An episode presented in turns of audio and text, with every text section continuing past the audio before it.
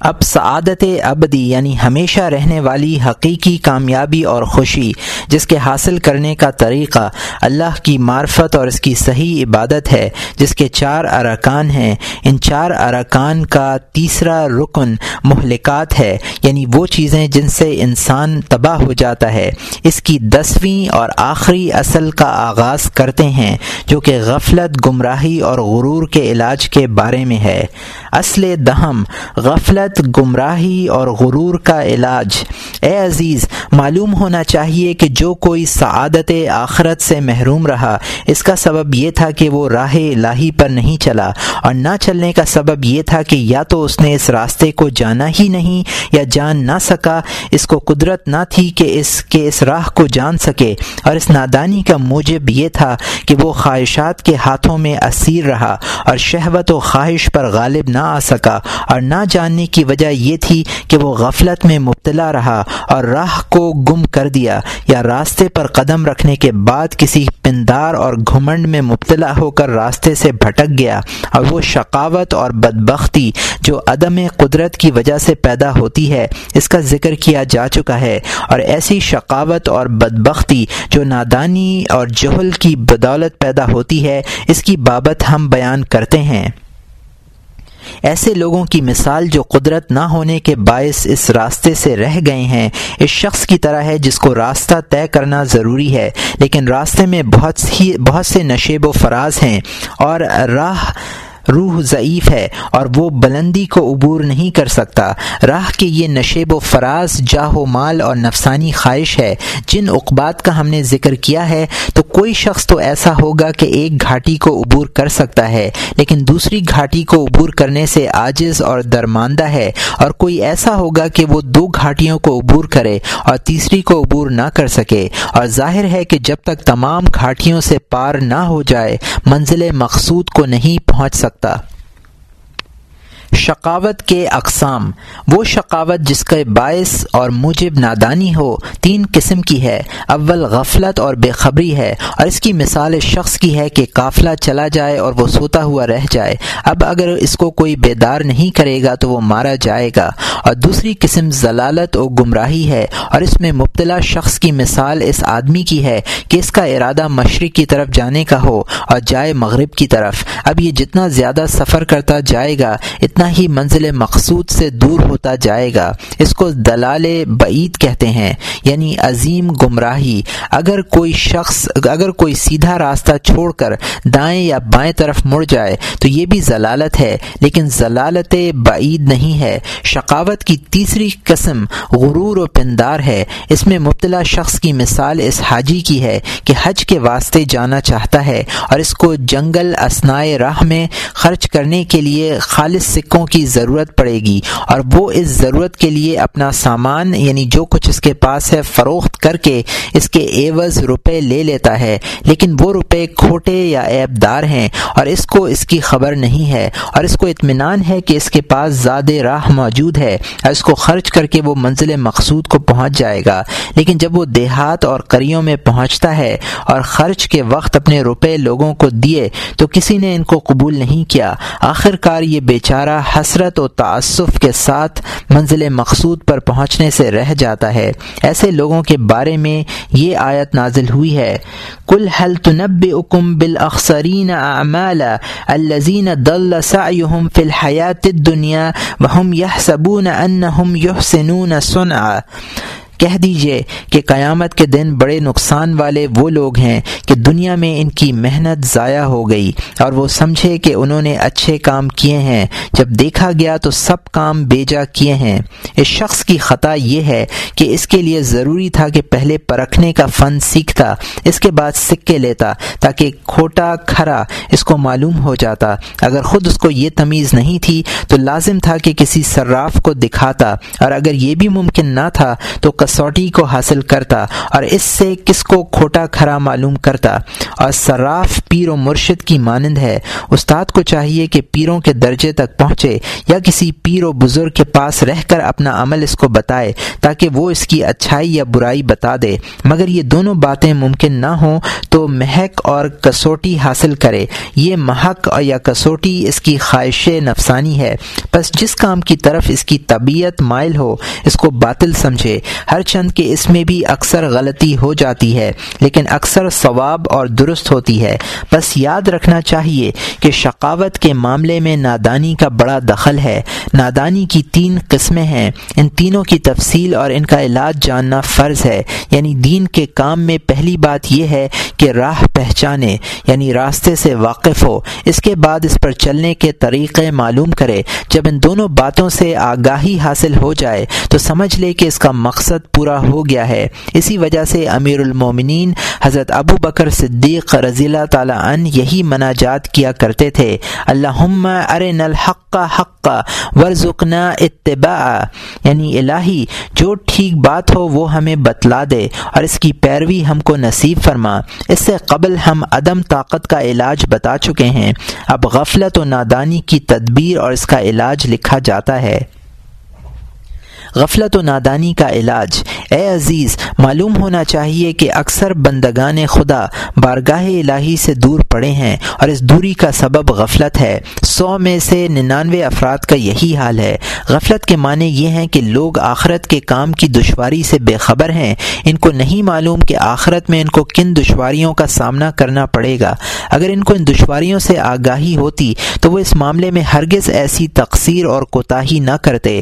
اس لیے کہ انسانی فطرت کا یہ خاصہ ہے کہ جب وہ کسی بلا کو دیکھتا ہے تو اس سے حضر کرتا ہے۔ خواہ اس کے لیے مشقت ہی کیوں نہ درکار ہو۔ خطر آخرت سے آگاہی کا ذریعہ۔ خطر آخرت کو فیضان نبوت یا احکام نبی صلی اللہ علیہ وسلم سے جو دوسروں تک پہنچے یا علماء کے بیان سے جو انبیاء علیہم السلام کے وارث ہیں معلوم کر سکتے ہیں۔ خطرات آخرت سے آگاہی کا ذریعہ ہیں، کیونکہ جب کوئی شخص خطرناک راستے میں سو جاتا ہے، تو اس کا علاج اور تدارک یہی ہے کہ اس کا وہ غمخوار اور ہمدرد دوست جو بیدار ہو، اس کے پاس جائے، اس کو جگا دے۔ یہاں ایسے بیدار، مشفق اور غم خوار سے مراد رسول اکرم صلی اللہ علیہ وسلم اور آپ صلی اللہ علیہ وسلم کے نائبین یعنی دین کے علماء ہیں۔ حق تعالی نے تمام انبیاء علیہم السلام کو اسی واسطے مبعوث فرمایا ہے، جیسا کہ قرآن حکیم میں ارشاد ہے قوم میں ان ذرا فہم غافلون، تاکہ تم اس قوم کو ڈر سناؤ، جس کے باپ دادا نہ ڈرائے گئے، تو وہ بے خبر ہیں۔ اور فرمایا ہے، لتنذر قوما ما اللہم من نذیر من قبلک لعلہم یہتدون کہ تم ایسی قوم کو ڈر سناؤ، جس کے جس کے پاس تم سے پہلے کوئی ڈر سنانے والا نہ آیا، کیا عجب ہے؟ کیا عجب ہے کہ نصیحت قبول کریں؟ اور تمام بندوں سے آپ فرما دیں، ان الانسان لفی خسر الزین امن و عامل الصالحات سورہ اثر کی آیات ہیں۔ بے شک انسان گھاٹے اور نقصان میں ہے، سوائے ان لوگوں کے جو ایمان لائے اور نیک عمل کیے۔ یعنی سب کو دوزخ کے واسطے پیدا کیا ہے، مگر وہ جو ایمان والے اور پرہیزگار ہیں، اس سے چھوٹیں گے۔ فعما من طغى وآثر الحياة الدنيا فإن الجحيم هي الماوى وأما من خاف مقام ربه ونحى النفس عن الحوى فإن الجنة هي الماوى۔ ترجمہ یعنی جو شخص دنیا کی طرف متوجہ ہوا اور خواہش نفس کی پیروی میں لگا، وہ دوزخ میں گرے گا۔ وہی اس کا ٹھکانہ ہے۔ اور جو کوئی اپنے رب کے حضور کھڑے ہونے سے ڈرا اور نفس کو خواہش سے روکا، تو بے شک جنت ہی ٹھکانہ ہے۔ گویا جو شخص دنیا کی طرف متوجہ ہوا اور نفسانی خواہش کی پیروی میں لگا رہا، وہ دوزخ میں گرے گا۔ کیونکہ ہرس و ہوا کی مثال اس حسیر یا چٹائی کی ہے جو دوزخ کے دھانے پر دہانے پر بچھی ہے۔ بس جو کوئی بھی اس چٹائی پر بیٹھے گا، یقیناً اور لازماً غار میں گرے گا، اور جو کوئی اپنے نفسانی خواہش کو مارے گا، وہ بہشت میں جائے گا۔ شہوت نفسانی اس پشتے کی طرح ہے جو بہشت کی راہ میں ہوگا، جو اس پر سے گزر جائے گا، وہ ضرور بہشت میں داخل ہو جائے گا۔ چنانچہ سرور کونین صلی اللہ علیہ وسلم نے فرمایا ہے، حفت الجنت بالمکار و حفت النار بالشہوات۔ ترجمہ، بہشت کو مصائب و مشکلات سے وابستہ کر دیا ہے، اور جہنم کو خواہشات سے۔ بس اللہ تعالیٰ کے وہ بندے جو صحرا نشین اور بادیہ میں مقیم ہیں یا کوہستانوں میں آباد ہیں، جیسے بدو، جہاں علماء وغیرہ نہیں رہتے، وہ خواب غفلت میں رہیں گے کہ ان مقامات پر ان کو خواب غفلت سے بیدار کرنے والا کوئی نہیں ہے، اور وہ خود آخرت کے خطرے سے بے خوف ہیں۔ اسی وجہ سے وہ راہ الہی پر گامزن نہیں ہوتے۔ ایسا ہی کچھ حال دیہات کا ہے کہ وہاں بھی عالم شاز شاز ہی رہتا ہے۔ چنانچہ کریا گاؤں بھی گور کا حکم رکھتا ہے۔ حدیث شریف میں آیا آیا ہے، اہل القور اہل القبور۔ کور دیہا کے رہنے والے، قبر کے رہنے والے ہے۔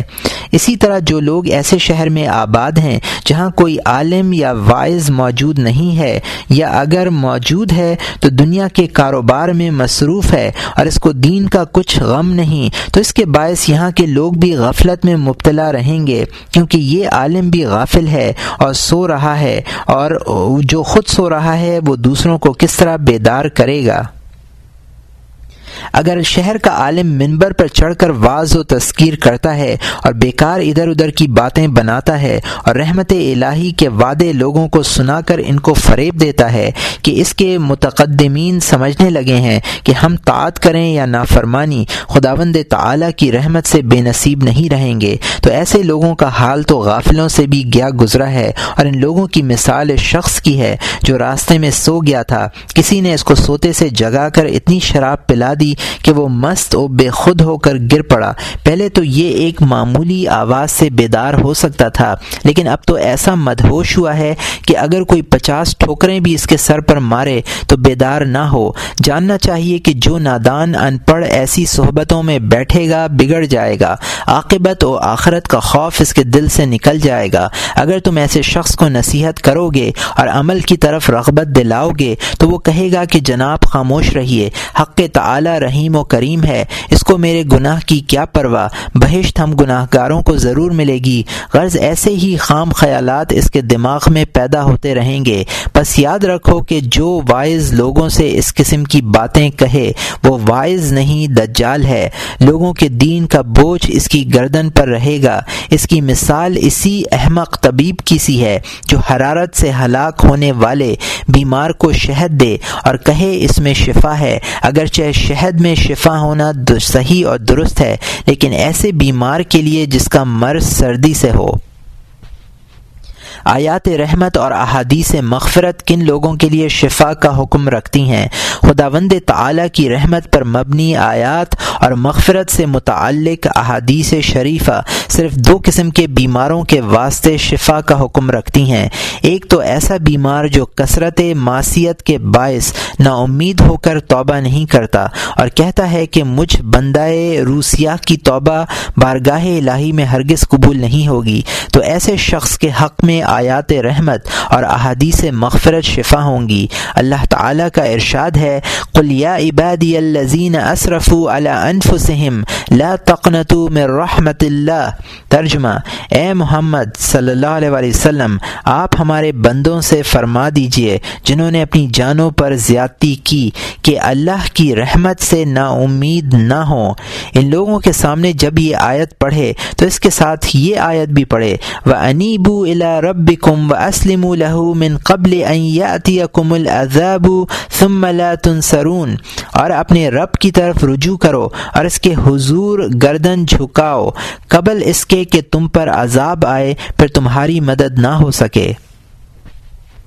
دوسرا بیمار کون ہے؟ دوسرا بیمار وہ شخص ہے جو خدا کے خوف سے رات دن عبادت میں مشغول ہے اور اس بات کا اندیشہ ہے کہ یہ زبردست اور شاقہ ریاضت اس کو ہلاک کر ڈالے گی۔ نہ راتوں کو سوتا ہے، نہ کھانا کھاتا ہے۔ تو ایسے شخص کے لیے رحمت کی آیتیں اس کے زخموں کا مرہم ہیں۔ لیکن جب ان آیات و احادیث کو تو غافلوں سے کہے گا، تو ان کی بیماری بڑھ جائے گی۔ اس طبیب کی طرح جس نے حرارت کا علاج شہد سے کر کے بیمار کا خون اپنی گردن پر لیا۔ اس طرح یہ عالم بھی جو لوگوں کو بگاڑتا ہے، حقیقت میں دجال کا رفیق اور ابلیس کا دوست ہے۔ جس شہر میں ایسا عالم سو موجود ہے، تو ابلیس کو وہاں جانے کی حاجت ہی نہیں، کیونکہ وہ عالم بطور خود بطور اس کے نائب کے وہاں موجود ہے۔ اگر کسی وائس کی بات شرح کے موافق ہے اور وہ اللہ کی نافرمانی سے ڈراتا اور نصاحے کرتا ہے، لیکن وہ خود ان باتوں پر عمل نہیں کرتا اور اس کا قول اس کے عمل کے خلاف ہے، تب بھی لوگوں کی غفلت اس کی واض و تذکیر سے دور نہیں ہوگی۔ کیونکہ اس عالم کی مثال اس شخص کی ہے کہ جس کے سامنے ایک طباق شیرینی کا رکھا ہے اور وہ بڑے شوق سے خود مٹھائیاں کھا رہا ہے۔ لیکن لوگوں سے کہتا ہے کہ خبردار، اس مٹھائی کو نہ کھانا، اس میں زہر کی آمیزش ہے۔ اس کی یہ بات سن کر لوگوں میں مٹھائی کھانے کی خواہش اور زیادہ ہوگی اور وہ کہیں گے کہ یہ بات اس لیے کہی گئی ہے کہ سب کی سب مٹھائی وہ خود ہی کھا جائے اور کوئی دوسرا اس میں شریک نہ ہو۔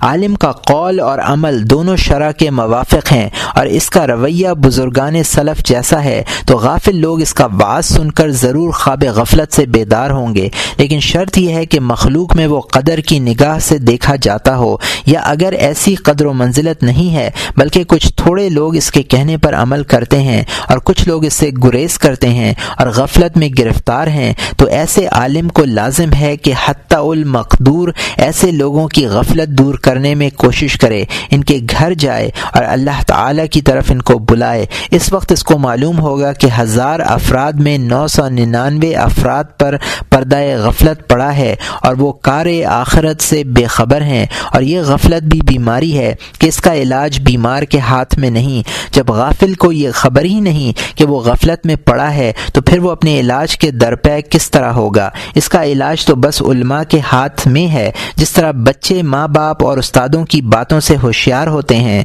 برائیوں سے بچتے اور نیکیوں کو اختیار کرتے ہیں۔ اسی طرح غافل لوگ ان واعظین کی نصیحت اور ان کے اقوال سے بیدار ہوں گے۔ اور جب ایسا عالم اور واعظ مفقود ہے، تو یقیناً غفلت کی بیماری غالب رہے گی اور لوگ اس سے بے خبر ہیں۔ عالم آخرت کے بات صرف اوپری، عالم آخرت کی بات صرف اوپری دل سے سنا سناتا ہے۔ عالم آخرت کی بات صرف اوپری دل سے سناتا ہے اور خود اس کے باطن میں آخرت کا بالکل ڈر نہیں ہے۔ تو ظاہر ہے کہ اس کی بات کس طرح اثر کرے گی۔ ضلالت و گمراہی اور اس کا علاج۔ اے عزیز، معلوم ہونا چاہیے کہ آخرت سے غافل رہنے والے لوگوں کی تعداد تھوڑی نہیں ہے۔ یہ وہ لوگ ہیں جو غلط اعتقاد رکھنے کے باعث راہ حق سے دور ہو گئے ہیں۔ اور یہ گمراہی ان کی محرومی کا سبب بن گئی ہے۔ ہم اس سلسلے میں پانچ مثالوں کے ذریعے اس کی وضاحت کریں گے تاکہ حقیقت ظاہر ہو جائے۔ مثال اول، پہلی مثال یہ ہے کہ کچھ لوگ ایسے ہیں کہ آخرت کا انکار کرتے ہیں اور ان کا یہ اعتقاد ہے کہ جب آدمی مر جاتا ہے تو وہ نیست و نابود ہو جاتا ہے۔ جس طرح گھاس جب سوکھ جاتی ہے تو نیست و نابود ہو جاتی ہے۔ یا ایک چراغ تھا جو گل ہو گیا۔ اس بنا پر خدا کا خوف نہ کرتے ہوئے وہ عیش و عشرت کی زندگی بسر کرتے ہیں اور خیال کرتے ہیں کہ دنیا میں انبیاء علیہم السلام کی نصیحتیں محض خلق اللہ کی درستی کے لیے ہیں۔ یا ان کا یہ مطلب تھا کہ ان کو لوگوں میں مرتبت حاصل ہو اور بہت سے لوگ ان کے طالب اور پیرو بن جائیں۔ کبھی کبھی تو یہ منکرین صاف طور پر کہہ دیتے ہیں کہ دوزخ کا ڈر اور اس کا خوف تو بالکل ایسا ہی ہے، جیسا کہ ایک طفل نو آموز سے کہا جائے کہ اگر تم مکتب نہیں گئے تو اس کو چوہے کے بل میں میں ڈال دیا جائے گا۔ کاش یہ بدبخت اپنی دی ہوئی اسی مثال پر غور کریں۔ تو سمجھ لیں گے کہ طفل مکتب مکتب نہ جانے کے باعث جس بدبختی میں پڑے گا، وہ تو چوہے کے بل سے بھی بہتر ہے۔ چنانچہ صاحبان دل اچھی طرح جانتے ہیں کہ حق تعالی کی بارگاہ سے محرومی دو سے بھی بدتر ہے۔ اور وہ یوں جو کچھ کہتا ہے، وہ نفس کی خواہش کی پیروی کے سبب سے ہے اور اس کا انکار طبیعت کے مطابق ہے۔ بہت سے بندوں کے دلوں پر یہ انکار آخری زمانے میں غالب آ جائے گا۔ خواہ وہ زبان سے اس کا انکار نہ کریں یا اپنی ذات ہی میں اس کو پوشیدہ رکھیں، لیکن ان کا عمل اس بات پر گواہی دے گا کیونکہ ان کے عقل ہی ایسی ہے، ان کی عقل ہی ایسی ہے کہ دنیاوی راحت جو ان کو کل میسر آنے والی ہے، اس کے لیے آج محنت کرتے اور مشقت اٹھاتے ہیں۔ اس کی بیماری کا علاج ضلالت و گمراہی کی بیماری کا علاج یہ ہے کہ آخرت کی حقیقت کا ان کو علم ہو اور یہ علم تین طرح پر ہے۔ ایک یہ کہ بہشت اور دوزخ اور تعت گزار اور اسیان شعار بندوں کا احوال اپنی آنکھوں سے دیکھے۔ یہ صرف اولیاء کرام اور پیغمبران اعظام کے ساتھ مخصوص ہے کہ یہ حضرات اگرچہ اس عالم میں ہیں، لیکن فنا اور بے خودی کی جو حالت ان پر طاری ہوتی ہے، وہ اس حال میں اس جہان کے احوال کا مشاہدہ کرتے ہیں۔ انسانی حواس اور نفسانی خواہشات میں مشغولیت کے باعث انسان اس کا مشاہدہ نہیں کر سکتا۔ آغاز کتاب کیمیائے سعادت میں اس کا بیان کیا جا چکا ہے۔ ایسا شخص اس زمانے میں بہت ہی کمیاب ہے اور جو شخص سرے سے آخرت کا منکر ہے، وہ اس بات کو تسلیم نہیں کرے گا اور نہ اس کی خواہش کرے گا اور اگر اس کی طلب بھی کرے گا، تب بھی اس منزل تک نہیں پہنچ سکے گا۔ دوسرا طریقہ، اس بیماری کے علاج کا دوسرا طریقہ یہ ہے کہ دلیل کے ذریعے اس بات کو پہچانے کہ انسان اور اس کی روح کی کیا حقیقت ہے، تاکہ اس کو معلوم ہو کہ وہ ایک جوہر ہے جو قائم بذات ہے اور اس قالب کی اس کو احتیاج نہیں ہے، بلکہ یہ قالب تو اس کے لیے ایک مرکب یا سواری ہے جو اس کے قیام کا باعث نہیں بن سکتی۔ قالب روح کے لیے قیام بقا کا، قالب روح کے لیے قیام بقا کا سبب نہیں ہے۔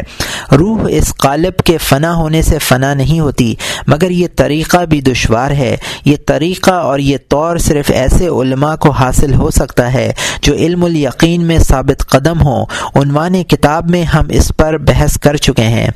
تیسرا طریقہ تیسرا طریقہ ایسا ہے کہ تمام لوگ اس سے بہراور ہوں۔ یہ طریقہ ایسا ہے کہ انبیاء علیہم السلام، اولیاء کرام اور علماء دین کی صحبت سے اس معرفت کا نور دوسروں میں سرایت کرتا ہے یعنی دوسروں تک پہنچتا ہے۔ اس نور معرفت کو ایمان کہتے ہیں۔ اب جس کو پیر کامل اور عالم متقی کی صحبت میسر نہ آ سکی اور اس صحبت سے اس نور معرفت کو حاصل نہ کر سکا، تو وہ شقاوت و بد بختی میں گرفتار رہے گا اور انسان جس قدر عالم کامل کا پیرو ہوگا، اسی قدر انسان کا ایمان زیادہ کامل ہوگا۔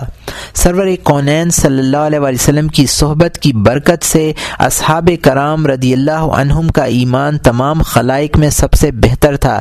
اس کے بعد تابعین حضرات رضی اللہ عنہم کا درجہ ہے، کیونکہ ان حضرات نے صحابہ کرام ردوان اللہ تعالی علیہم اجمعین کو دیکھا ہے۔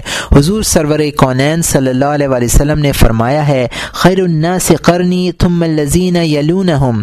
میرے زمانے کے لوگ بہترین لوگ ہیں، پھر وہ لوگ جو ان کے بعد ہوں گے۔ ان حضرات کی مثال ایسی ہے کہ ایک لڑکے نے اپنے باپ کو دیکھا کہ سانپ کو دیکھتے ہی وہ باغ بھاگ کھڑا ہوتا ہے اور اگر سانپ گھر میں گھس آئے تو وہ گھر چھوڑ دیتا ہے۔ جب لڑکے نے کئی بار اس کا مشاہدہ کیا اور بار بار یہ تماشا دیکھا تو اس کو بال یقین یہ معلوم ہو گیا کہ سانپ ایک موزی جانور ہے اس سے بچنا چاہیے۔ اس طرح جب کبھی یہ لڑکا سانپ کو دیکھے گا ہیبت اور ڈر کے مارے بھاگ جائے گا۔ حالانکہ وہ اس کی ایزا رسانی سے بز ذات خود آگاہ نہیں ہے۔ ممکن ہے کہ اس نے کسی سے یہ بھی سن لیا ہو کہ یہ ایک زہریلا جانور ہے۔ اگرچہ خود وہ اس کی کیفیت سے آگاہ نہیں کہ سانپ نے اس کو ڈسا نہیں ہے، لیکن اس سے بہت ڈرتا ہے۔ انبیاء علیہم السلام کا مشاہدہ۔ انبیاء علیہم السلام کے مشاہدے کی مثال ایسی ہے کہ ان کے سامنے کسی شخص کو سانپ نے ڈسا اور وہ ہلاک ہو گیا۔ پھر ایک دوسرے شخص کو سانپ نے کاٹا اور وہ بھی ہلاک ہو گیا۔ تو اس کو اس کی مضرت کا علم اس مشاہدے سے ہوا اور یہ یقین کامل کا درجہ ہے۔ اسی طرح علماء راسخ کے علم کی دلیل کے لیے ہم یہ مثال پیش کر سکتے ہیں کہ اگرچہ آنکھ سے نہیں دیکھا، لیکن لیکن انہوں نے قیاس سے انسان کا مزاج اور سانپ کی طبیعت کا احوال معلوم کیا کہ ان دونوں میں ضد ہے۔ اگرچہ اس سے بھی ایک قسم کا یقین حاصل ہوتا ہے، لیکن وہ اس مشاہدے کی طرح قوی نہیں ہے۔ علماء راسخ کے علاوہ دوسرے تمام لوگوں کا ایمان بزرگان دین کی صحبت کی تاثیر کا نتیجہ ہے اور یہ قریبی علاج ہے۔ دوسری مثال دوسری مثال یہ ہے کہ بعض لوگ ایسے ہیں کہ وہ آخرت کا انکار تو نہیں کرتے، لیکن اس باب میں متحیر ضرور ہیں اور کہتے ہیں کہ ہم کو آخرت کی حقیقت معلوم نہیں ہوئی۔ بس اس وقت شیطان ان پر قابو پا لیتا ہے اور ان کو ایک دلیل بتاتا ہے۔ اس وقت وہ کہنے لگتے ہیں کہ دنیا یقین ہے اور آخرت غیر یقینی مشکوک۔ بس ایک یقین چیز کو مشکوک چیز کے لیے ضائع کر دینا درست نہیں ہے، لیکن یہ خیال باطل ہے۔ کیونکہ اہل یقین کی نظر میں آخرت یقینی ہے۔ یہ لوگ جو حیرت میں گرفتار ہیں، ہم اس حیرت کا علاج بتاتے ہیں۔ دیکھو، دوا کا بدمزہ ہونا یقینی ہے اور اس سے شفا کا حصول مشکوک ہے۔ اس طرح دریا کے سفر میں خطرات یقینی ہیں اور تجارت میں فائدہ بھی مشکوک ہے۔ یا تم پیاسے ہو اور کوئی شخص تم سے کہے کہ اس پانی کو مت پیو، اس پہ سانپ نے، اس میں سانپ نے منہ ڈالا ہے، تو پانی پینے کی لذت یقینی ہے۔ ہے اور زہر کا ہونا اس میں مشکوک ہے، لیکن مشکوک ہونے کی بنا پر تم پانی کو استعمال نہیں کرتے اور کہتے ہو کہ پانی کی لذت کا اگر یقین یقین بھی ہو جائے تو چندہ نقصان نہیں ہے۔ لیکن اگر اس میں زہر ہونے کی بات سچ ہے تو جان نہیں بچے گی۔ اس طرح دل پانی پینے پر راضی نہ ہوگا۔ بس اسی طرح تم نے ایک مشکوک کی خاطر ایک یقینی چیز کو ترک کر دیا۔ تو اسی طرح دنیا کی لذت تمہارے لیے سو برسوں سے زیادہ نہیں۔ اور جب یہ گزر جائے تو پھر ایک خواب کی طرح ہے۔ اور اس کے برعکس آخرت دائمی اور جاویداں ہے۔ اور مصیبت کو کھیل نہیں سمجھنا چاہیے۔ اور اگر یہ بات بھی تم جھوٹ سمجھتے ہو تو یوں سمجھ لو کہ تم یہ چند روز دنیا میں نہیں تھے اور جس طرح تم ازل سے نہیں تھے اور ابد میں بھی نہیں رہو گے۔ بس آخرت کا معاملہ اگر سچا ہے تو اس پر یقین کرنے سے دائمی عذاب سے تجھ کو نجات مل جائے گی۔ اس بنا پر حضرت امیر المومنین علی مرتضی رضی اللہ تعالیٰ عنہ نے ایک ملحد سے فرمایا تھا کہ اگر حقیقت میرے اعتقاد کے مطابق ہے تو پھر ہم سب آخرت کے عذاب سے چھوٹے اور آزاد ہوئے۔ اور اگر ایسا نہیں ہے، بلکہ اس کی حقیقت ہے، تو اس صورت میں صرف ہم عذاب آخرت سے بچے اور تو دوزخ میں جائے گا۔ تیسری مثال تیسری مثال یہ ہے کہ بعض لوگ جو آخرت پر ایمان رکھتے ہیں، یہ کہتے ہیں کہ دنیا نقد ہے اور آخرت نسیہ اور نقد نسیہ سے ہمیشہ بہتر رہا ہے۔ وہ اتنا نہیں جانتے کہ نقد ادھار سے اسی وقت بہتر ہو سکتا ہے کہ دونوں ہم مقدار ہوں۔ لیکن ادھار اگر ہزار ہو اور نقد اس کے مقابل ایک ہو، تو پھر ادھار ہی بہتر ہوا۔ چنانچہ مخلوق کے اکثر کام اسی بنیاد پر ہیں۔ اگر کوئی اتنی سی بات بھی نہیں پہچانتا تو وہ گمراہی میں مبتلا رہے گا۔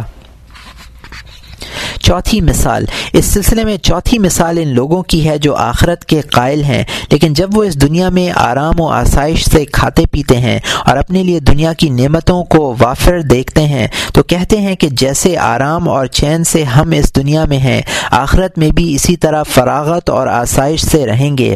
اس لیے کہ دنیا میں حق تعالی نے یہ نعمتیں ہم کو اس لیے مرحمت فرمائی ہیں کہ وہ ہم کو دوست رکھتا ہے، اور وہ کل قیامت میں بھی اسی طرح ہمارے ساتھ لطف فرمائے گا۔ جیسا کہ صورت القحف میں دو بھائیوں کے قصے میں مذکور ہے کہ ان میں سے ایک بھائی نے دوسرے سے کہا ولا ان ردت الا ربی لاجدن خیرم منها منقلب جب میں اپنے پروردگار کے پاس لوٹ کر جاؤں گا تو اس سے زیادہ نیکی اور خیر مجھے حاصل ہوگی۔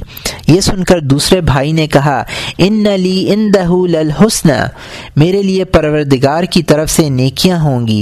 اس خیال کا علاج یہ ہے کہ وہ یوں سمجھے کہ کسی کا ایک فرزند عزیز ہے اور ایک خوار زو ذلیل غلام ہے۔ بیٹے کو وہ تمام دن مکتب کے قید اور استاد کی زجر و توبیخ میں گرفتار رکھتا ہے اور غلام کو آزاد و مختار رکھتا ہے کہ وہ اپنا تمام دن لہو و لعب میں گزارے، جس طرح چاہے اپنا دن گزارے، کیونکہ غلام کی بدبختی اور بے راہ روی کی اس کو پرواہ نہیں ہے۔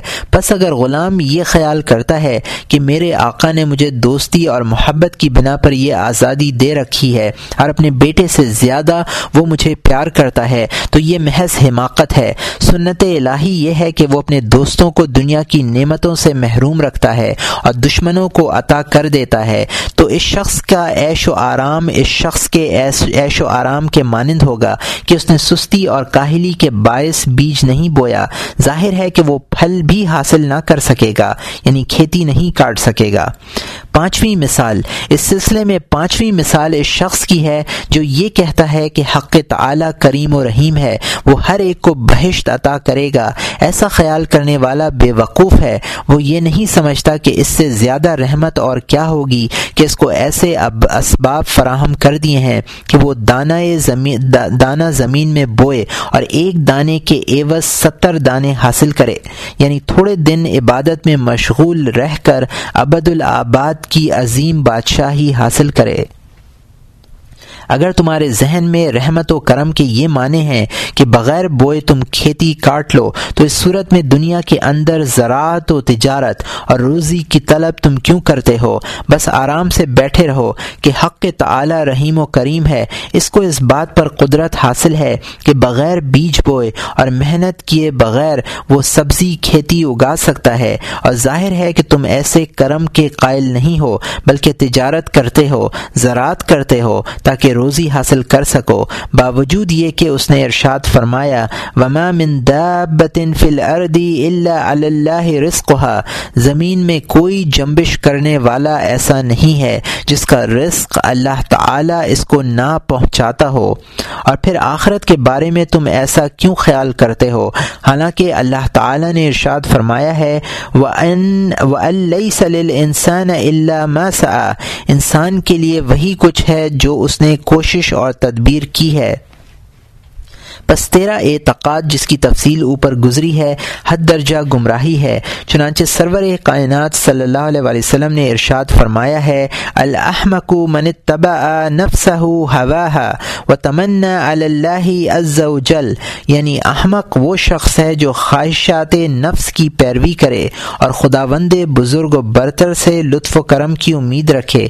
اس کی مثال اس شخص کی ہے جو بغیر نکاح کے یا مباشرت کیے بغیر یا مباشرت کے بعد ازل کرے اور پھر فرزند کی امید رکھے، تو ایسے شخص کو احمق ہی کہا جائے گا۔ اگرچہ اللہ تعالیٰ بغیر نطفے کے فرزند پیدا کرنے پر قادر ہے، اس کے برعکس جو شخص مباشرت کرتا ہے اور نطفہ فرج میں پہنچا دیتا ہے، پھر وہ اللہ تعالیٰ سے امید رکھتا ہے کہ وہ حمل کی آفات سے محفوظ رکھ کر اس کو فرزند عطا فرمائے گا۔ تو ایسا شخص یقیناً دانا ہے۔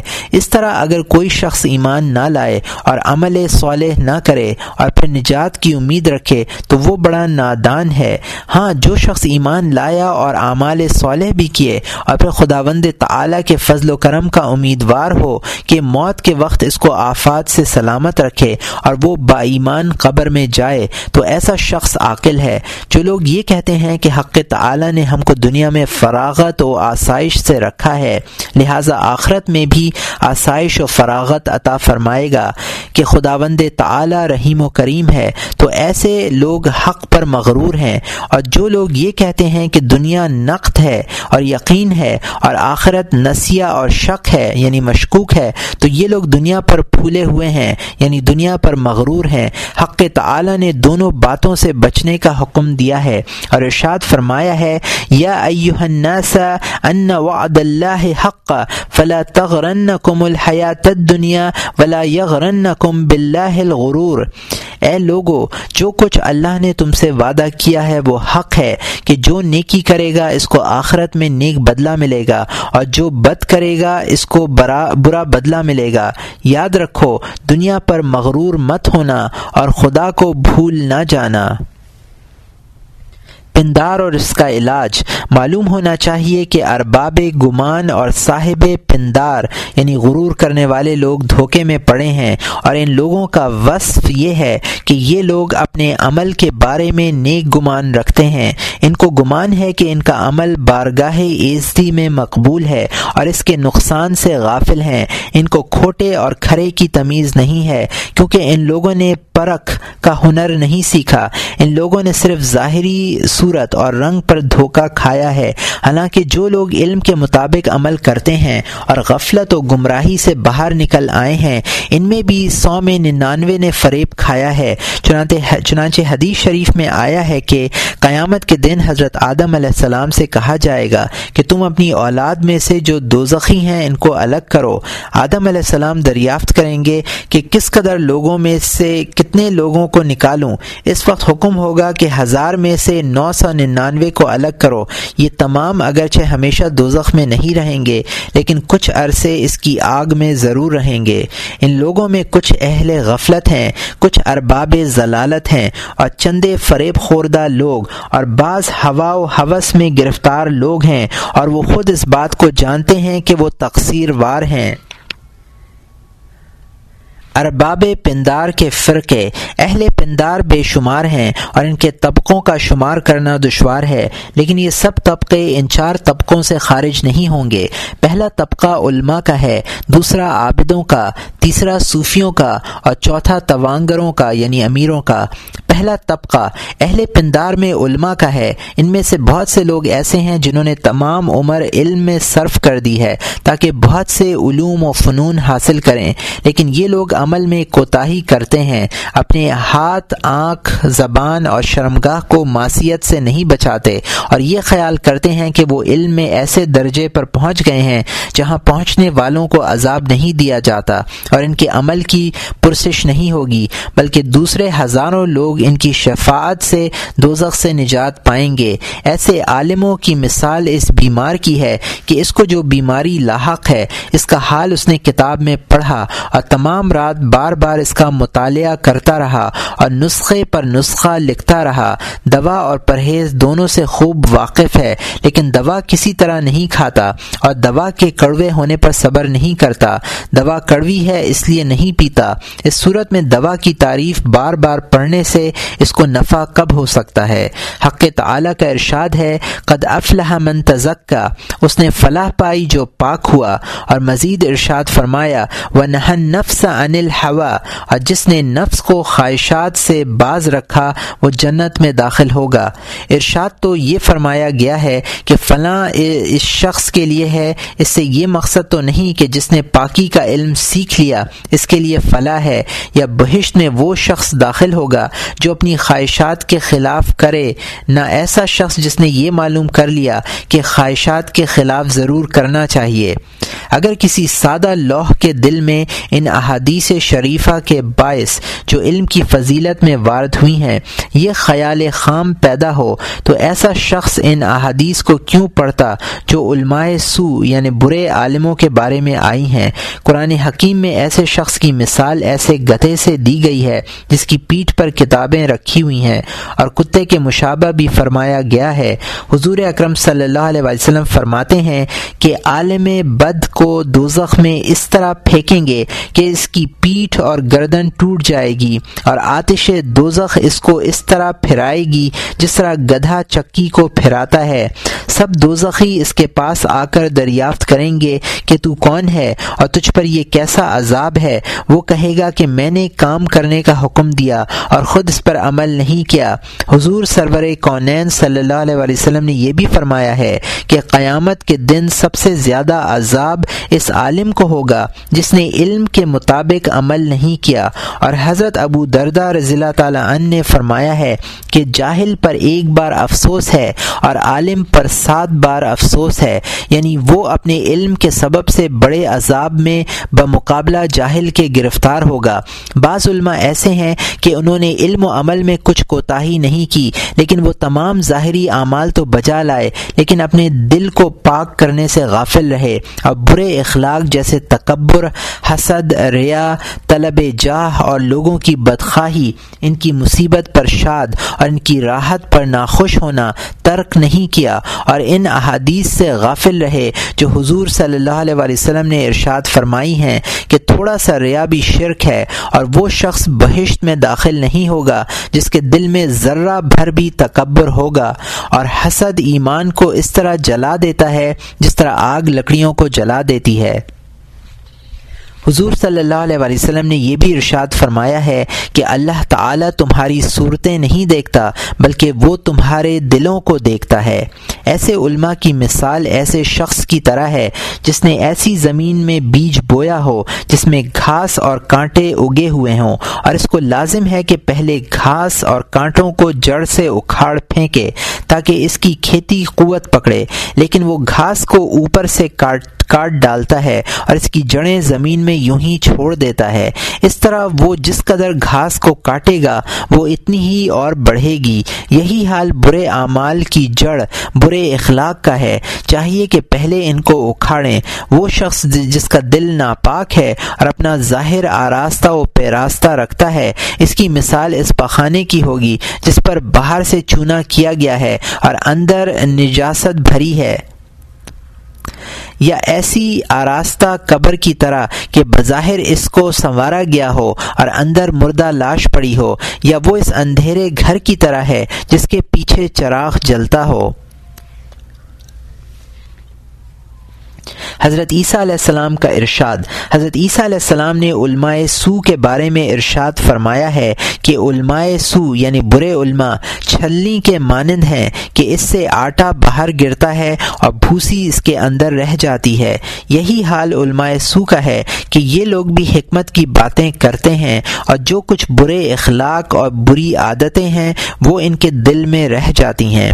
ایک گروہ ایسے لوگوں کا ہے جنہوں نے یہ جان لیا ہے کہ یہ برے اخلاق ہیں اور ان سے بچنا چاہیے اور دل کو ان برے اخلاق سے پاک و صاف رکھنا چاہیے۔ لیکن ان کا گمان یہ ہے کہ انہوں نے اپنے دل کو ان برے اخلاق سے پاک رکھا ہے اور ان کا مرتبہ اس سے بالا تر ہے کہ ایسے برے اخلاق ان سے سرزد ہوں، کیونکہ وہ سب لوگوں سے زیادہ ان اخلاقی رضائل کی برائی سے واقف ہیں۔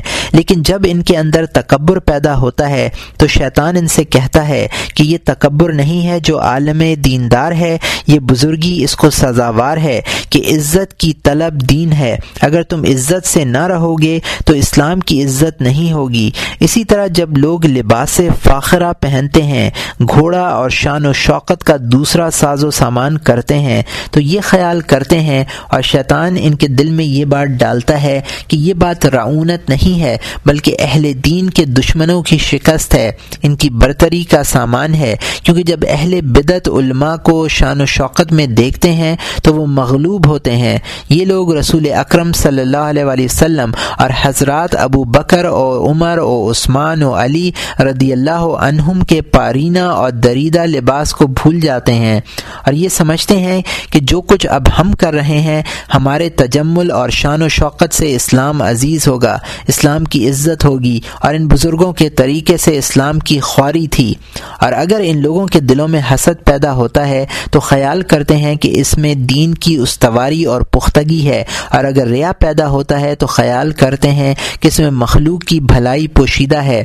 اور دوسرے لوگ یہ حال دیکھ کر طاعت بندگی کا راز سمجھیں گے اور ہماری پیروی کریں گے۔ جب یہ لوگ بادشاہوں کی خدمت میں پہنچتے ہیں تو کہتے ہیں کہ یہ بادشاہ ظالم کے ساتھ توازوں سے پیش آنا نہیں ہے کہ وہ تو حرام ہے، بلکہ ان کے پاس ہمارا جانا مسلمانوں کی سفارش اور کار براری کے لیے ہے کہ اس میں ان لوگوں کے لیے مصلحت پوشیدہ ہے یعنی مخلوق کی بھلائی ہے۔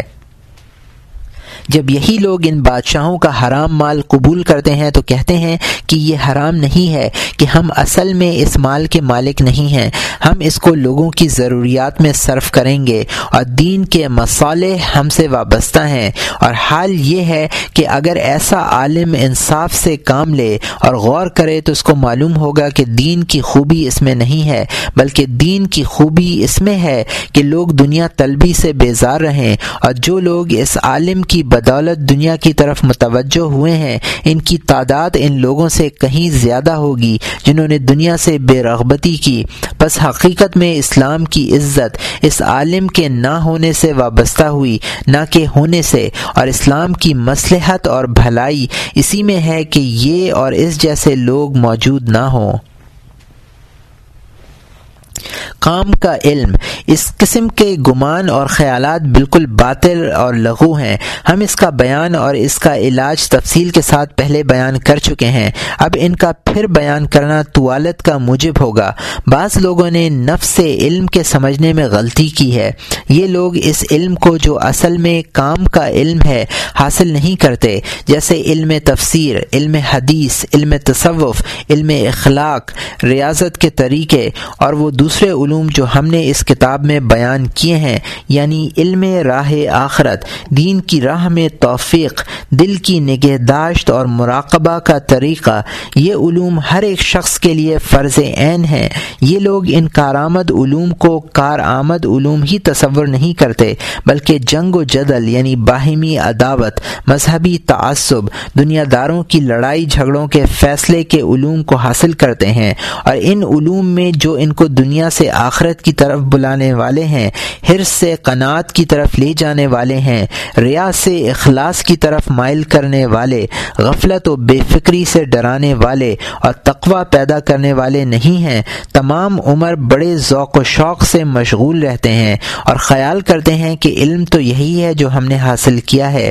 اور جو شخص علم دین اور علم اخلاق کی طرف راغب اور متوجہ ہوتا ہے، اس کو یہ لوگ بے خبر اور جاہل کہتے ہیں۔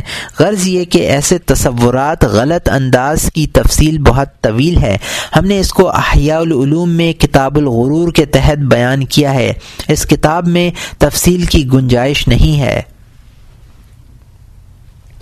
واعض نادان، کچھ لوگ کچھ تھوڑے لوگ ایسے ہیں جنہوں نے علم و واز سیکھا ہے۔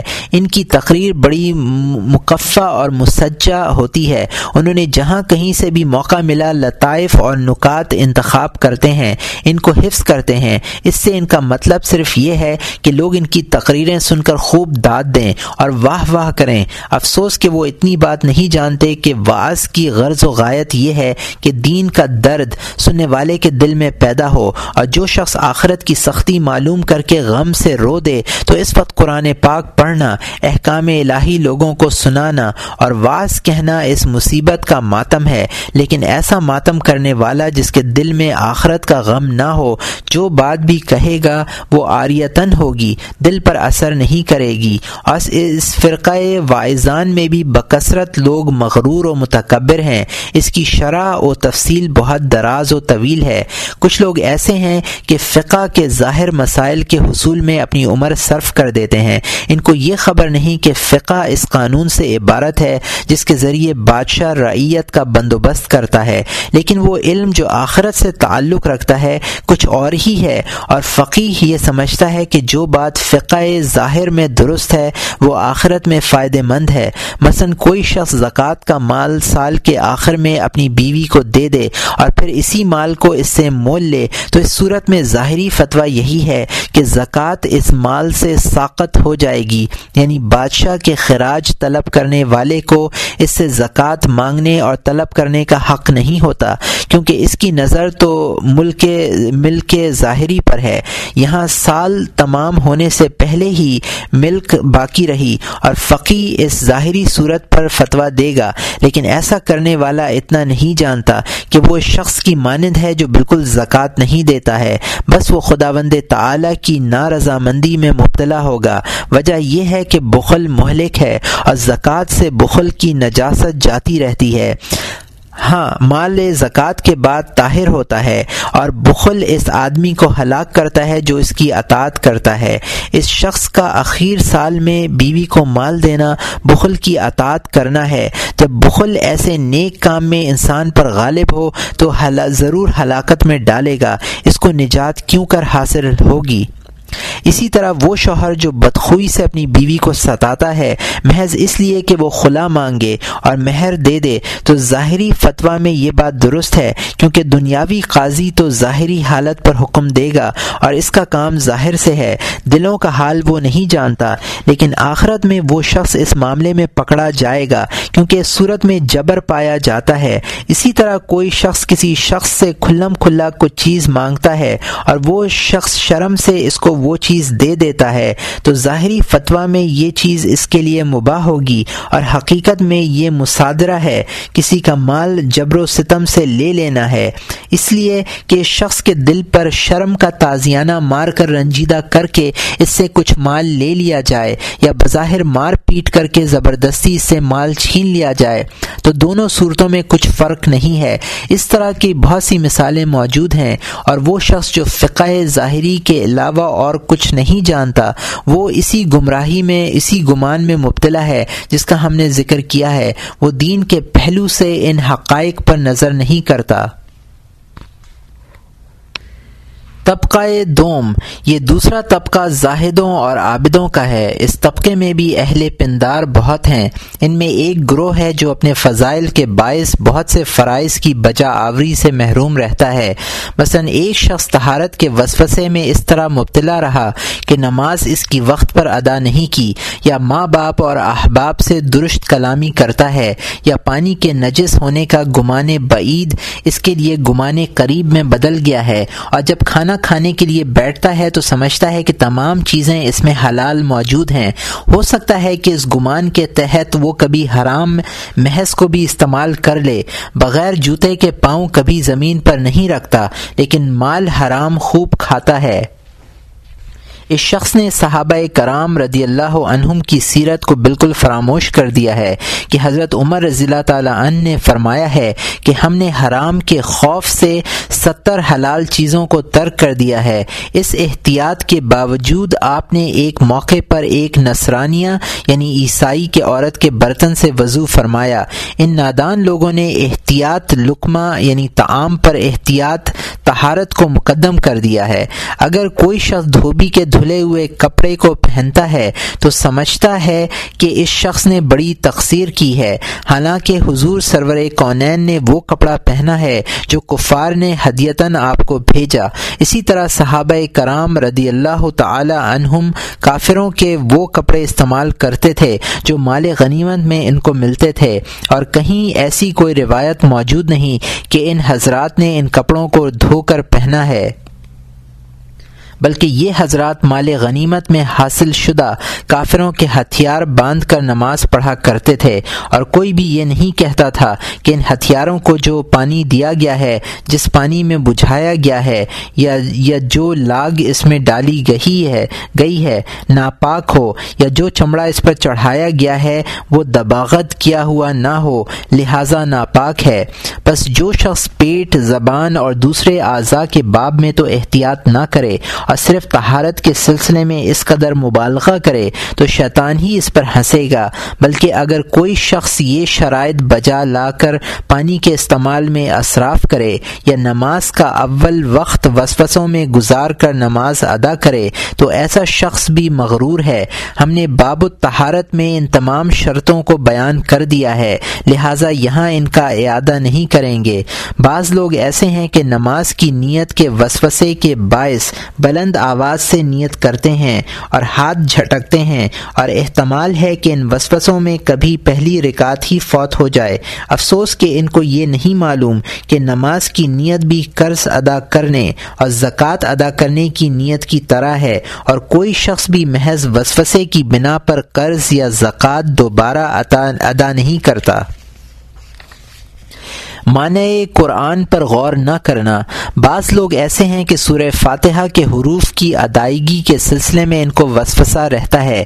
چاہتے ہیں کہ اچھے اور صحیح مخرج سے ادا کریں اور نماز میں ان کا خیال بس اسی طرف رہتا ہے۔ حالانکہ قرآن کریم کے معنی کا خیال رکھنا ضروری تھا کہ الحمد کے طرف کے وقت سراپا شکر بن جائے۔ یا کا نابد کے وقت توحید الہی اور عجز و بندگی میں مستغرق ہو جائے۔ اور جب اہدنا کہے تو تجر و زاری میں مصروف ہو جائے۔ لیکن اس کے برعکس یہ عابد چاہتا ہے کہ یا کا اخرے اچھے مخرج سے ادا ہو۔ اس شخص کی مثال اس شخص کی مانند ہوگی کہ بادشاہ سے کچھ طلب کرتا ہے، اس کو پکارتا ہے ایو امیر کہتا ہے اور بار بار اس کی تکرار کرتا ہے تاکہ یہ لفظ بخوبی ادا ہو جائے اور امیر کا میم پورے طور پر ادا ہو۔ اس میں کچھ شک نہیں کہ بادشاہ ایسے شخص سے ناخوش ہوگا۔ قرآن پاک کا ترتیل سے نہ پڑھنا۔ کچھ لوگ ایسے ہیں کہ ہر روز ایک قرآن ختم کرتے ہیں اور قرآن کو جلد سے جلد پڑھ کر ختم کرنا چاہتے ہیں۔ صرف زبان سے پڑھ رہے ہیں اور دل اس سے بالکل غافل ہے۔ ان کی تمام تر کوشش یہی ہوتی ہے کہ جلد سے جلد ایک ختم ہو جائے۔ پھر کہتے ہیں کہ ہم نے اتنے بار ختم کیا اور آج اتنی منزلیں ختم کر لیں۔ افسوس کہ یہ نہیں جانتے کہ قرآن کی ہر آیت مقدس نامہ ہے جو حق تعالی نے اپنے بندوں کے پاس بھیجا ہے۔ اس میں عوامر و نواحی یعنی وہ چیزیں جن کو کرنا چاہیے اور وہ چیزیں جن سے بچنا چاہیے۔ وعد و وعید امثال و نسائے اور خفیف و انظار یعنی عذاب کا وعدہ۔ ڈرانے والی باتیں وغیرہ اس میں موجود ہیں، تو پڑھنے پڑھتے وقت چاہیے کہ جہاں وعید ہو تو خوف میں غرق ہو جائے، اور جہاں وعدہ یعنی خوشخبری ہو وہاں مسرور ہو، امثال و قصص سے عبرت حاصل کرے، اور اس کے نساہے گوش دل سے سنے، اور ڈرانے والی آیات سے سراپا ہراس بن جائے۔ یہ تمام باتیں دل سے تعلق رکھتی ہیں۔ اس شخص کو جو صرف زبان ہلانے سے تعلق رکھتا ہے اس سے کیا فائدہ ہوگا؟ اس کی مثال تو اس شخص کی ہے جسے بادشاہ نے ایک مکتوب لکھا جس میں کئی احکام مذکور ہیں۔ یہ شخص الگ تھلگ بیٹھا ہوا اس مکتوب کو بار بار پڑھ رہا ہے اور حفظ کر رہا ہے اور اس کے معنی اور مفہوم سے بے خبر ہے۔ کچھ حضرات حج پر جاتے ہیں، مکے میں قیام کرتے ہیں اور وہاں رمضان کے روزے رکھتے ہیں، لیکن اپنے دل اور زبان کو خطرات سے اور بےحدہ باتوں سے بچا کے روزے کا حق ادا نہیں کرتے، نہ پوری تعظیم و تکریم کے ساتھ مکہ مکرمہ کا حق ادا کرتے ہیں، نہ زاد حلال تلاش کر کے راستہ سفر کا حق ہی ادا کرتے ہیں۔ اور ہر وقت دل مخلوق کے ساتھ لگا رہتا ہے۔ وہ چاہتے ہیں کہ لوگ اس کو مجاورین مکہ میں شمار کریں۔ وہ خود بھی بیان کرتے ہیں کہ ہم کو اتنی بار وقوف عرفات کا شرف حاصل ہوا اور اتنے برس ہم نے حرم پاک میں مجاوری کی۔ پھر وہ یہ نہیں سمجھتے کہ انسان کا اپنے گھر میں اس طرح رہنا کہ دل میں کعبے کا شوق ہو، اس سے کہیں بہتر ہے کہ انسان کعبے میں ہو اور دل گھر میں لگا ہوا ہو اور اس بات کا بھی آرزو مند ہو کہ اس کو مجاور کعبہ سمجھیں اور اس پر متضاد یہ کہ خواستگار ہو کہ لوگ اس کو کچھ دیں، اس کی خدمت میں نظر پیش کریں اور جب کچھ مل جائے تو بخل اور کنجوسی کے باعث کسی دوسرے کی شرکت اس کو گوارا نہ ہو یا کوئی دوسرا شخص اس سے اس میں سے کچھ طلب کرے۔ زہد ظاہری۔ کچھ لوگ ایسے بھی ہیں جو زہد اختیار کرتے ہیں، موٹے کپڑے پہنتے ہیں، کم کھاتے ہیں اور مال کے اعتبار سے وہ زاہد نظر آتے ہیں، لیکن طلب جاہ کو ترک نہیں کرتے۔ جب لوگ ان سے ملاقات کو آتے ہیں تو بہت خوش ہوتے ہیں اور ان لوگوں کو آنکھوں میں جچنے کے لیے خود کو اور ان لوگوں کی آنکھوں میں جچنے کے لیے خود کو بنا سنوار کر رکھتے ہیں۔ انہیں سمجھنا چاہیے کہ طلب جاہ، طلب مال سے بدتر ہے اور اس کا ترک کرنا بہت مشکل ہے، کیونکہ انسان محض جاہ و شوقت کی طلب میں ہر قسم کی محنت اور تکلیف برداشت کر لیتا ہے، لیکن حقیقت میں زاہد وہی ہے جو طلب جاہ سے واسطہ نہ رکھے۔ کبھی یہی لوگ دوسروں کے عطیہ اور نذرانے کو قبول نہیں کرتے۔ محض اس ڈر سے کہ کہیں لوگ ان کو زاہد نہ سمجھیں۔ اگر ان میں سے کسی سے یہ کہا جائے کہ بظاہر اس نذرانے کو قبول کر لیجیے اور وہ درپردہ کسی مستحق کو دے دیجیے تو اس کے لیے یہ بات تو قتل کرنے سے بھی زیادہ دشوار ہوتی ہے۔ خواہ وہ مال حلال ہی کیوں نہ ہو۔ اس لیے کہ اس کو یہ یقین ہے کہ اگر وہ یہ مال قبول کر لے گا، تو لوگ اس کے زہد کے منکر ہو جائیں گے۔ بائیں ہما یہ شخص مالداروں کی بڑی آؤ بھگت کرتا ہے اور غریبوں، درویشوں کی طرف متوجہ نہیں ہوتا۔ یہ تمام باتیں غرور و نادانی کی علامتیں ہیں۔ دل کو برے اخلاق سے پاک کرنا۔ کچھ لوگ ایسے ہیں جو عبادت میں قصور اور کوتاہی نہیں کرتے۔ دن میں کئی ہزار رکعت نماز اور کئی ہزار تسبیح پڑھتے ہیں۔ دن کو روزے دار اور رات کو بیدار ہوتے ہیں یعنی قائم اللیل اور سائم الدہر ہوتے ہیں۔ لیکن دل کو برے اخلاق سے پاک و صاف نہیں کرتے۔ ان کا باطن حسد، ریا اور تکبر سے پر ہوتا ہے۔ ایسے لوگ اکثر بدخو اور چڑچڑے ہوتے ہیں۔ جب بات کرتے ہیں تو غصے کے ساتھ ہر ایک سے لڑنا ان کا کام ہوتا ہے۔ کاش انہیں معلوم ہوتا کہ بدخوئی انسان کی ساری عبادتوں کو نیست اور اکارت کر دیتی ہے۔ خلق تمام نیک ہوتا ہے۔ کاش انہیں معلوم ہوتا کہ بدخوئی انسان کی ساری عبادتوں کو نیست اور اکارت کر دیتی ہے۔ خلق تمام نیک عبادتوں کا سردار ہے اور یہ بدبخش شخص اپنی عبادت سے اللہ کے بندوں پر احسان رکھتا ہے اور سب کو حقارت کی نظر سے دیکھتا ہے اور مخلوق سے کنارہ کشی اختیار کرتا ہے تاکہ اس کو گزند نہ پہنچائے اور اس سے کوئی تعلق نہ رکھے اور وہ نادان اتنا نہیں سمجھتا کہ تمام زاہدوں اور آب عابدوں کے سردار حضرت سرور کونین صلی اللہ علیہ وسلم تھے اور آپ سب سے زیادہ ملنسار اور خوش خو تھے اور آپ ایسے شخص سے جو سب سے زیادہ بے باک اور بد اخلاق ہوتا اور لوگ اس کی بری خصلتوں کے باعث اس سے پہلو بچاتے، ملتے، اس کو اپنے پاس بٹھاتے اور اس سے مسافہ کرتے۔ اب غور کرو کہ ایسا بڑا کون احمق ہوگا جو اپنے پیر اور مرشد پر فوقیت ڈھونڈے گا اور ان سے بھی اونچی دکان سجائے گا۔ یہ سادہ لوح عقل سے کورے حضرات سرور کونین صلی اللہ علیہ وسلم کا دین اختیار کر کے آپ ہی کی سیرت کے خلاف عمل کرتے ہیں، تو اس سے بڑی حماقت اور کون سی ہوگی؟ طبقہ سوم، تیسرا گروہ صوفیہ کا ہے۔ جتنا غرور و تکبر اس گروہ میں ہے، کسی گروہ میں نہیں ہوگا۔ یہ لوگ جس قدر مغرور ہیں، کوئی اتنا مغرور نہیں ہوگا۔ طبقہ سوم کیونکہ راستہ جس قدر نازک اور مقصود اعلیٰ ہوتا ہے، اسی قدر غرور زیادہ ہوتا ہے۔ چونکہ تصوف کا راستہ بہت باریک و نازک اور مقصد بہت اعلیٰ ہے، اسی قدر ان میں غرور زیادہ ہے۔ حالانکہ تصوف کا پہلا قدم یہ ہے کہ انسان میں تین صفتیں پیدا ہوں۔ اول یہ کہ اس کا نفس، اس کا مغلوب اور متی ہو جائے۔ نہ اس میں حرص باقی رہے، نہ غصہ۔ ان کا نیست و نابود ہونا مقصود نہیں، بلکہ مغلوب ہونا مقصود ہے۔ یہ اس قدر مغلوب ہو جائیں کہ وہ خود ان کو حرکت میں نہ لا سکے، صرف شریعت کے حکم پر ان کا اظہار ہو سکے۔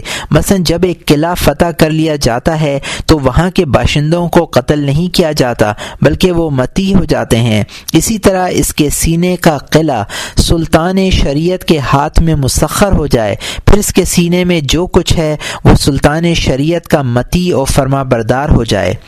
دوسری صفت یہ ہے کہ دنیا اور آخرت اس کی نظر میں نہ رہے یعنی وہ حص و خیال کے عالم سے گزر جائے، کیونکہ دنیا کی جو چیزیں محسوس ہوتی ہیں، اس احساس میں جانور بھی شریک ہیں، وہ بھی ان کو محسوس کرتے ہیں۔ آنکھ، پیٹ اور نفسانی خواہش اس میں موجود ہے۔ اسی طرح بہشت بھی عالم حص و خیال سے باہر نہیں ہے۔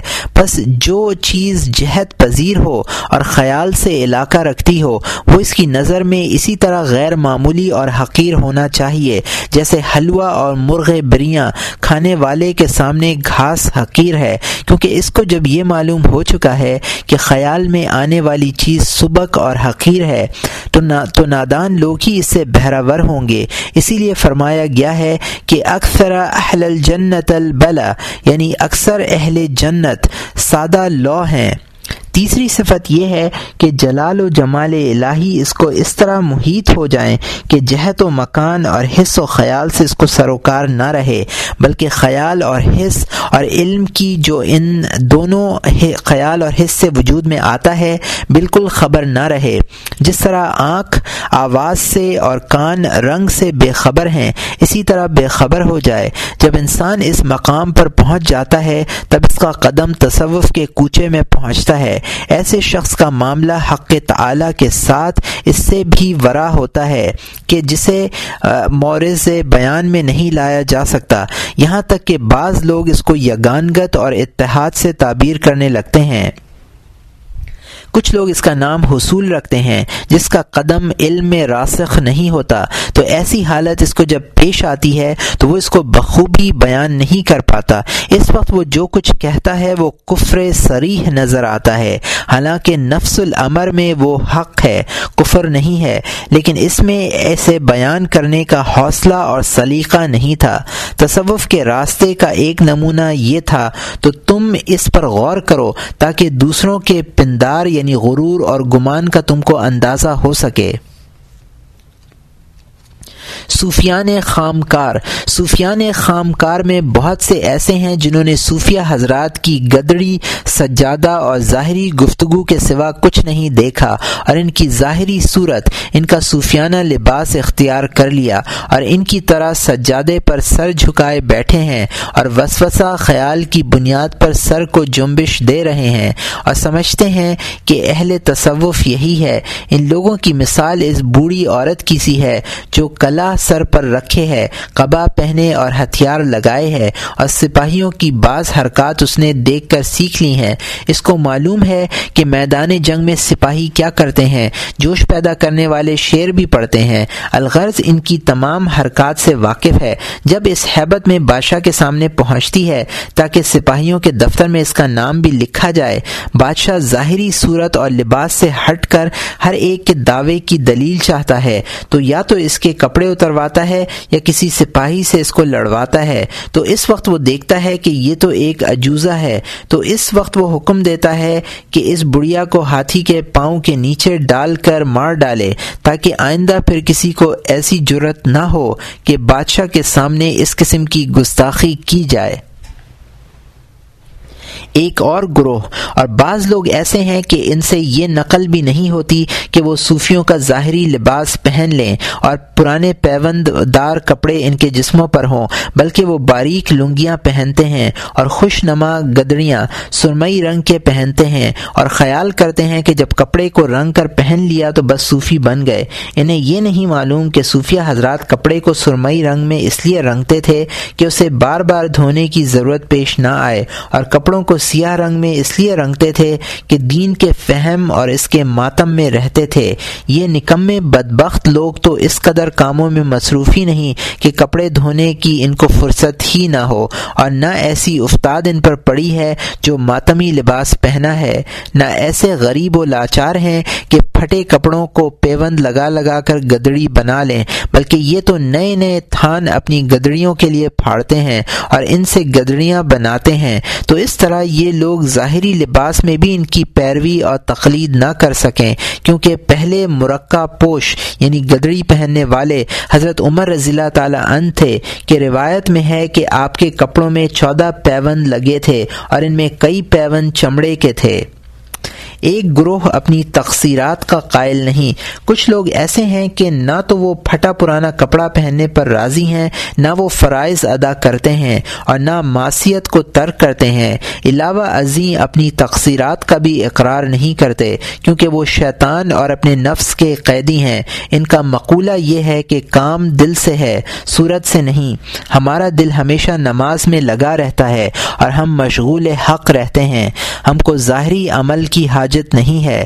یہ محنت یعنی عبادت و ریاضت تو ایسے لوگوں کے لیے مقرر کی گئی ہے جو اپنے نفس کے متی و فرما بردار ہوں۔ اور ہمارا نفس تو مردہ ہے اور ہمارا دین دوقلا پانی ہے جو ان چیزوں سے ناپاک نہیں ہوتا اور بگڑتا نہیں ہے۔ یہ لوگ جو عابدوں کو دیکھتے ہیں تو کہتے ہیں، ان مزدوروں کو مزدوری نہیں ملے گی۔ اور جب عالموں پر نظر پڑتی ہے تو کہتے ہیں کہ یہ تو قیل و قال میں بند ہیں۔ ان کو حقیقت کا علم کہاں ہے؟ ایسے لوگ اور ایسا گروہ واجب القتل ہیں اور کافر ہیں۔ ان کا خون با اجماع امت مباح ہے یعنی ان کا مار ڈالنا اجماع امت سے مباح ہے۔ کچھ ایسے لوگ ہیں جو مومنوں کے خدمت گار ہیں اور اس خدمت کا حق یہ ہوتا ہے کہ آدمی ان پر اپنا جان و مال فدا کر دے اور ان مخدموں کی خدمت میں خود کو بھی بھول جائے یعنی ان کے عشق میں اس کو اپنا بھی ہوش نہ رہے۔ پھر جب کوئی ان میں سے ان صوفیوں کے وسیلے سے مال پیدا کرے اور مخلوق کو اپنا تابع بنائے، تو اس کا مقصد یہ ہوتا ہے کہ اس کا کام بطور خدمت گار دور و نزدیک مشہور ہو جائے کہ یہ فلاں صوفی صاحب کا خدمت خدمتگار ہے اور اس طرح لوگ اس کی بھی تعظیم کریں جہاں کہیں سے بھی مال ہاتھ آئے، حلال و حرام کا خیال کیے بغیر اپنے مخدوم کی خدمت میں پیش کرے تاکہ اس کا بازار گرم رہے، سرد نہ پڑنے پڑنے پائے اور اس کی نادانی کا بھانڈا نہ پھوٹے، تو یہ گروہ بھی ریاکار ہے۔ نفس کو زیر کرنا بہت بڑی کرامت ہے۔ کچھ لوگ ایسے ہیں کہ انہوں نے ریاضت کی ہے، نفس کی خواہشوں کو پامال کیا ہے اور خود کو خداوند تعالی کے حوالے کر کے ایک گوشے میں بیٹھ کر ذکر الہی میں مشغول ہیں۔ کچھ عرصے میں ان کو کشف ہونے لگا۔ ہر ایک بات کی ان کو خبر ہونے لگی۔ اگر کبھی کسی امر میں کوتاہی ہو جاتی ہے تو غیب سے اس کوتاہی پر متنبع ہو جاتے ہیں۔ یہ پیغمبروں اور فرشتوں کو اچھی اچھی صورتوں میں دیکھتے ہیں اور کبھی خود کو آسمان پر دیکھتے ہیں۔ ممکن ہے کہ کیفیت و حالت درست ہو اور سچے خواب کی طرح ہو، لیکن خواب تو سوتے ہوئے لوگ دیکھتے ہیں اور یہاں بیدار شخص یہ خواب دیکھ رہا ہے اور اس پر مغرور ہو گیا ہے اور کہتا ہے کہ جو چیزیں حفت آسمان اور زمین میں ہیں، کئی بار مجھے دکھائی گئی ہیں۔ اس مرحلے پر وہ سمجھنے لگتا ہے کہ ولایت کا مرتبہ کامل یہی ہے۔ حالانکہ ابھی تو اس کو ثنائے الہی سے یکسر، منہ بھی آگاہی حاصل نہیں ہوئی ہے اور یہ بزا میں خود یہ خیال کرتا ہے کہ جو کچھ اس نے دیکھ لیا ہے، اس کے سوا اور کچھ موجود نہیں۔ یعنی کارخانہ قدرت بس یہی کچھ ہے۔ جب یہ حالت پیدا ہو جاتی ہے تو سمجھتا ہے کہ درجۂ کمال کو پہنچ گیا اور اس طرح مسرور و شادماں ہو کر طلب کمال سے باز باز رہتا ہے۔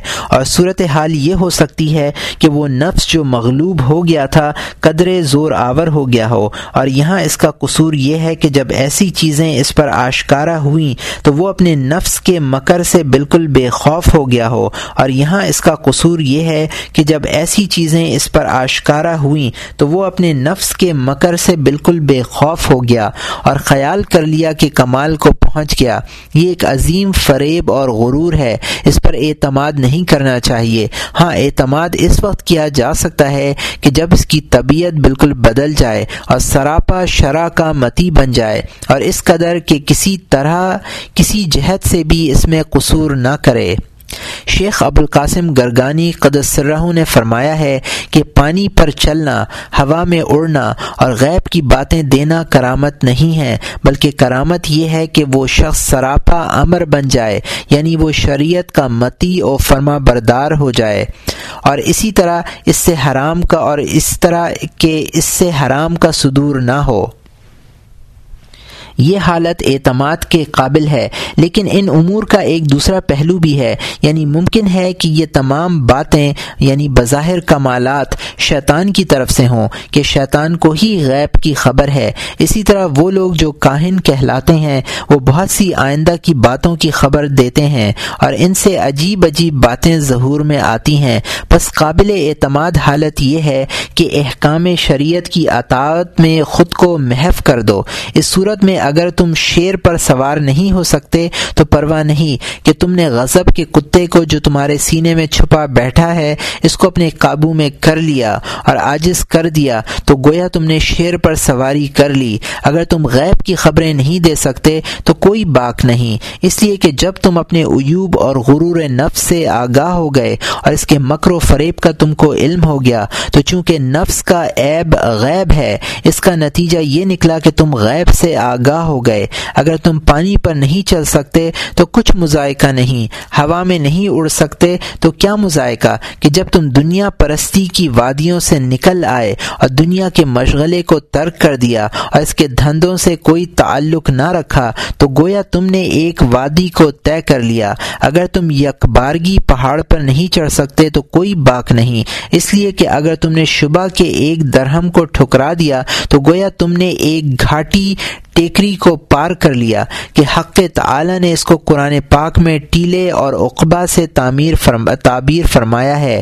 ارشاد ہے فلک تحمل اقبا یعنی بے تعمل گھاٹی میں نہ کرو۔ تو کیا جانے کہ، تو کیا جانا کہ وہ گھاٹی کیا ہے؟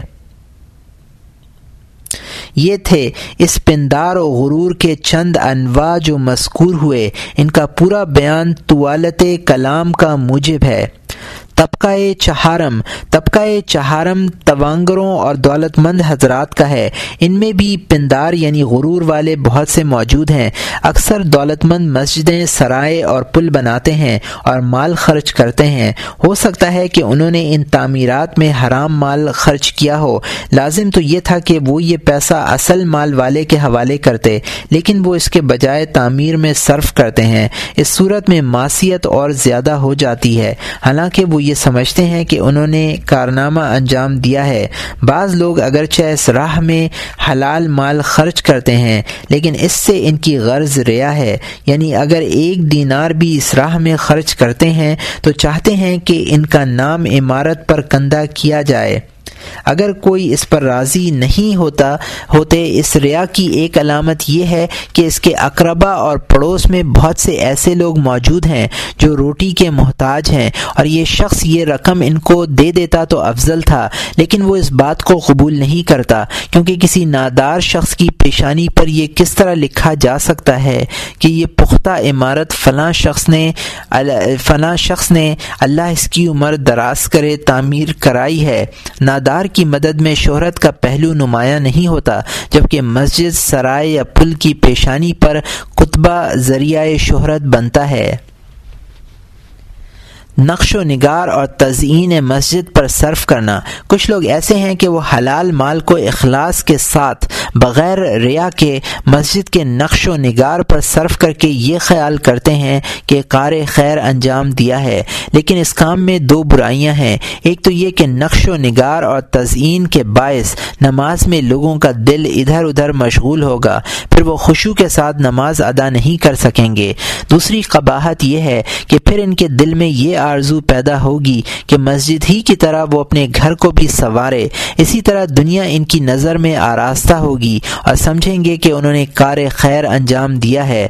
رسول اکرم صلی اللہ علیہ وسلم نے فرمایا، جب مسجد کو نقش و نگار سے اور قرآن پاک کو سونے چاندی سے سنوارو تو تم پر حیف ہے۔ سنوارو گے تو تم پر حیف ہے۔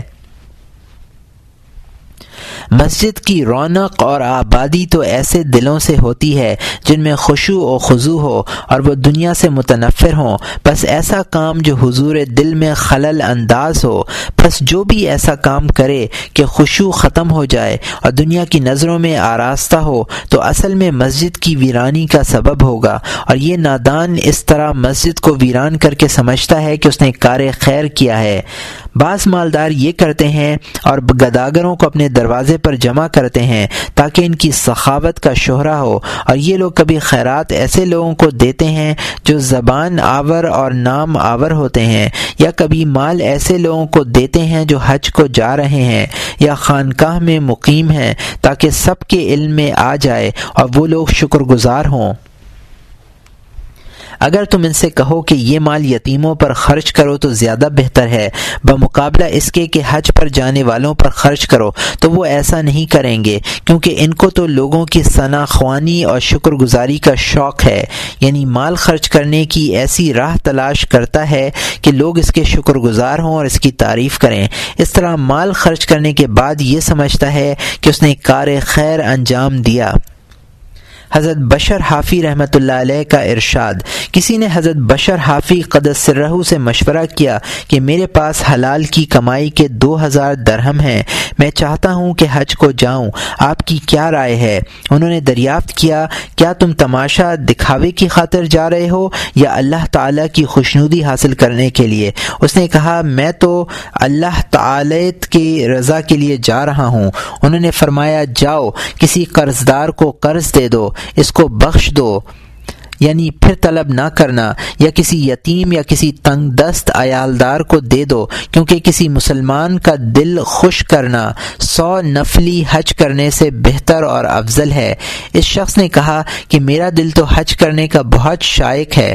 شیخ بشر حافی رحمۃ اللہ علیہ نے جواب دیا کہ تو نے اس مال کو حلال کی روزی سے نہیں کمایا ہے، بس جب تک تو نامناسب کام میں اس کو خرچ نہیں کرے گا، تب تک دل کو تسلی نہیں ہوگی۔